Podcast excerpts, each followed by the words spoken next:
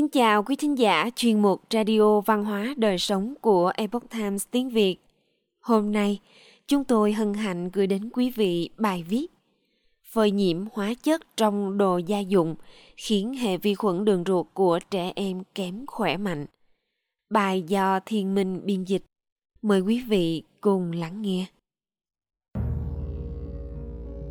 Một nghiên cứu của Đại học bang Washington phối hợp với Đại học Duke đã tìm ra bằng chứng đầu tiên về liên hệ giữa việc tiếp xúc với các hóa chất gia dụng với các tác động lên hệ vi khuẩn đường ruột của trẻ em. Được công bố trên tạp chí Bản tin khoa học và công nghệ môi trường. Nghiên cứu tiên phong này có thể giúp nâng cao nhận thức về mối nguy hiểm của việc phơi nhiễm nhiều lần với các hóa chất thông dụng, thường được coi là an toàn để sử dụng trong gia đình. Hóa chất tại nhà mối nguy hại được che giấu. Nghiên cứu được thực hiện tại Bắc Carolina và được tài trợ bởi Cơ quan Bảo vệ Môi trường Hoa Kỳ và Viện Khoa học Sức khỏe Môi trường Quốc gia nhằm đánh giá mức độ phơi nhiễm trung bình của trẻ mới biết đi với các hợp chất hữu cơ bán bay hơi SVOC môi trường trong nhà. Các nhà nghiên cứu đã đo mức SVOC trong nước tiểu, máu và mẫu phân thu được từ 69 trẻ em từ 3 đến 6 tuổi. Các bà mẹ và trẻ em được trích ra trong số những người tham gia. Các bà mẹ và trẻ em được trích ra trong số những người tham gia vào một nghiên cứu có quy mô lớn hơn.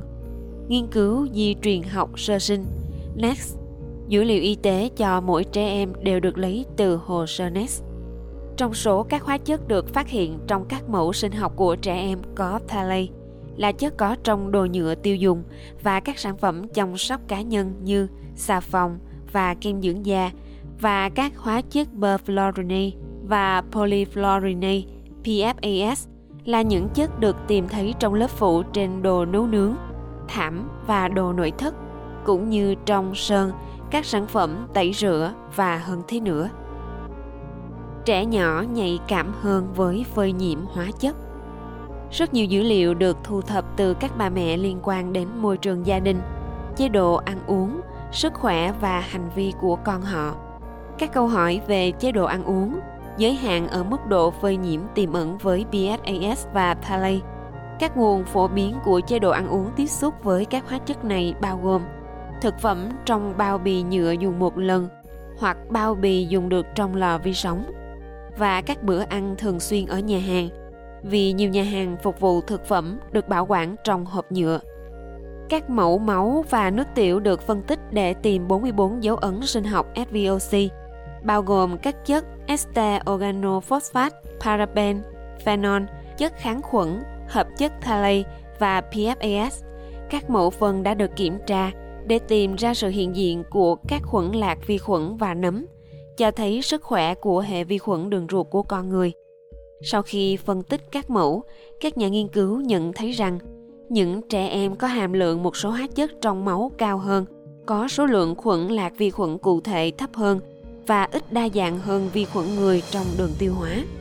Cụ thể, hàm lượng PFAS trong mẫu máu cao hơn có liên quan đến việc giảm các loại và số lượng một số chủng vi khuẩn nhất định và tăng thalate có liên quan đến việc giảm quần thể nấm hệ vi khuẩn đường ruột bảo vệ cơ thể trước hóa chất các nhà nghiên cứu đã rất ngạc nhiên khi phát hiện ra sự hiện diện của một số loại vi khuẩn khử halogen trong ruột của những trẻ em tiếp xúc với hóa chất ở mức độ cao.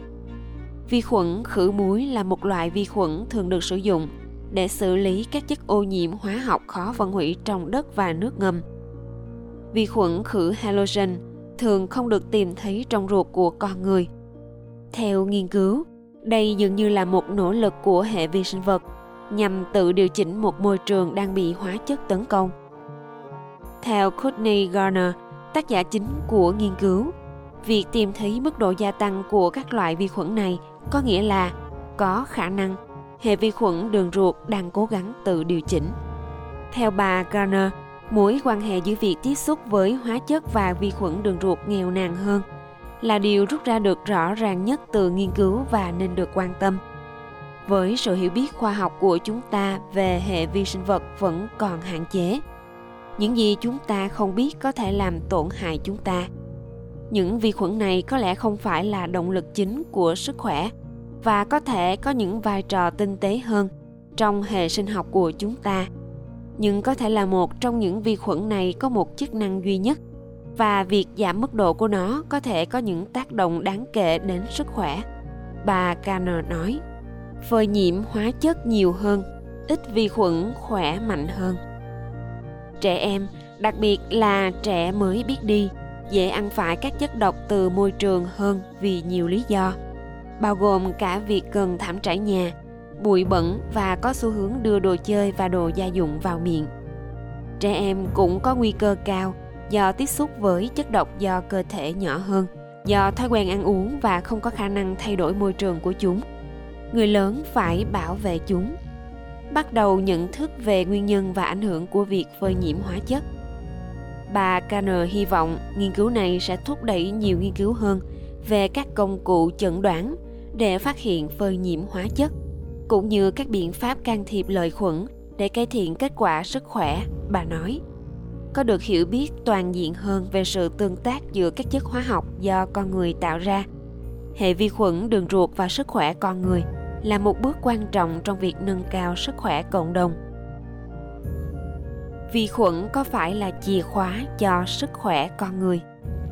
Hệ vi sinh vật ở người là tập hợp các vi sinh vật, bao gồm vi khuẩn, nấm, virus, ký sinh trùng và động vật nguyên sinh sống trong và trên cơ thể người người ta ước tính rằng có gấp 200 lần số gen vi sinh vật trong cơ thể người so với gen của con người. Đã từng không được khoa học thừa nhận cho đến những năm 1990. Phần lớn hoạt động của hệ vi sinh vật vẫn còn cần được khám phá. Nói một cách đơn giản, hệ vi sinh vật có nhiệm vụ duy trì cuộc sống của con người. Cho đến nay, khoa học đã ghi nhận vi khuẩn trong cơ thể chúng ta giúp tiêu hóa thức ăn, chuyển hóa vitamin và khoáng chất – điều chỉnh hệ thống miễn dịch và bảo vệ cơ thể khỏi các bệnh do vi khuẩn không lành mạnh gây ra. Nhiều bệnh tự miễn, chẳng hạn như viêm khớp dạng thấp và đa sơ cứng, có liên quan đến rối loạn chức năng trong hệ vi sinh vật. Bạn thậm chí có thể là người thừa hưởng vi khuẩn tổ tiên dưới dạng di truyền hệ vi sinh vật có chức năng không khác gì việc truyền DNA từ thế hệ này sang thế hệ khác. Chế độ ăn uống cho hệ bổ sung lợi khuẩn là một trong những cách hỗ trợ tích cực cho hệ vi sinh vật của bạn. Trái cây, rau và hạt như hạt lanh và hạt chia chứa nhiều chất xơ hòa tan là những loại prebiotics tuyệt vời không chỉ giúp cho hệ miễn dịch mà còn cân bằng hệ vi sinh vật. Quý thính giả thân mến, chuyên mục Radio Văn hóa Đời Sống của Epoch Times tiếng Việt đến đây là hết. Để đọc các bài viết khác của chúng tôi, quý vị có thể truy cập vào trang web epochtimesviet.com.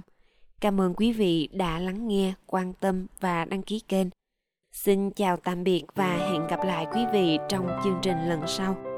Kính chúc mọi điều bình an và tốt lành đến quý vị cùng người thân.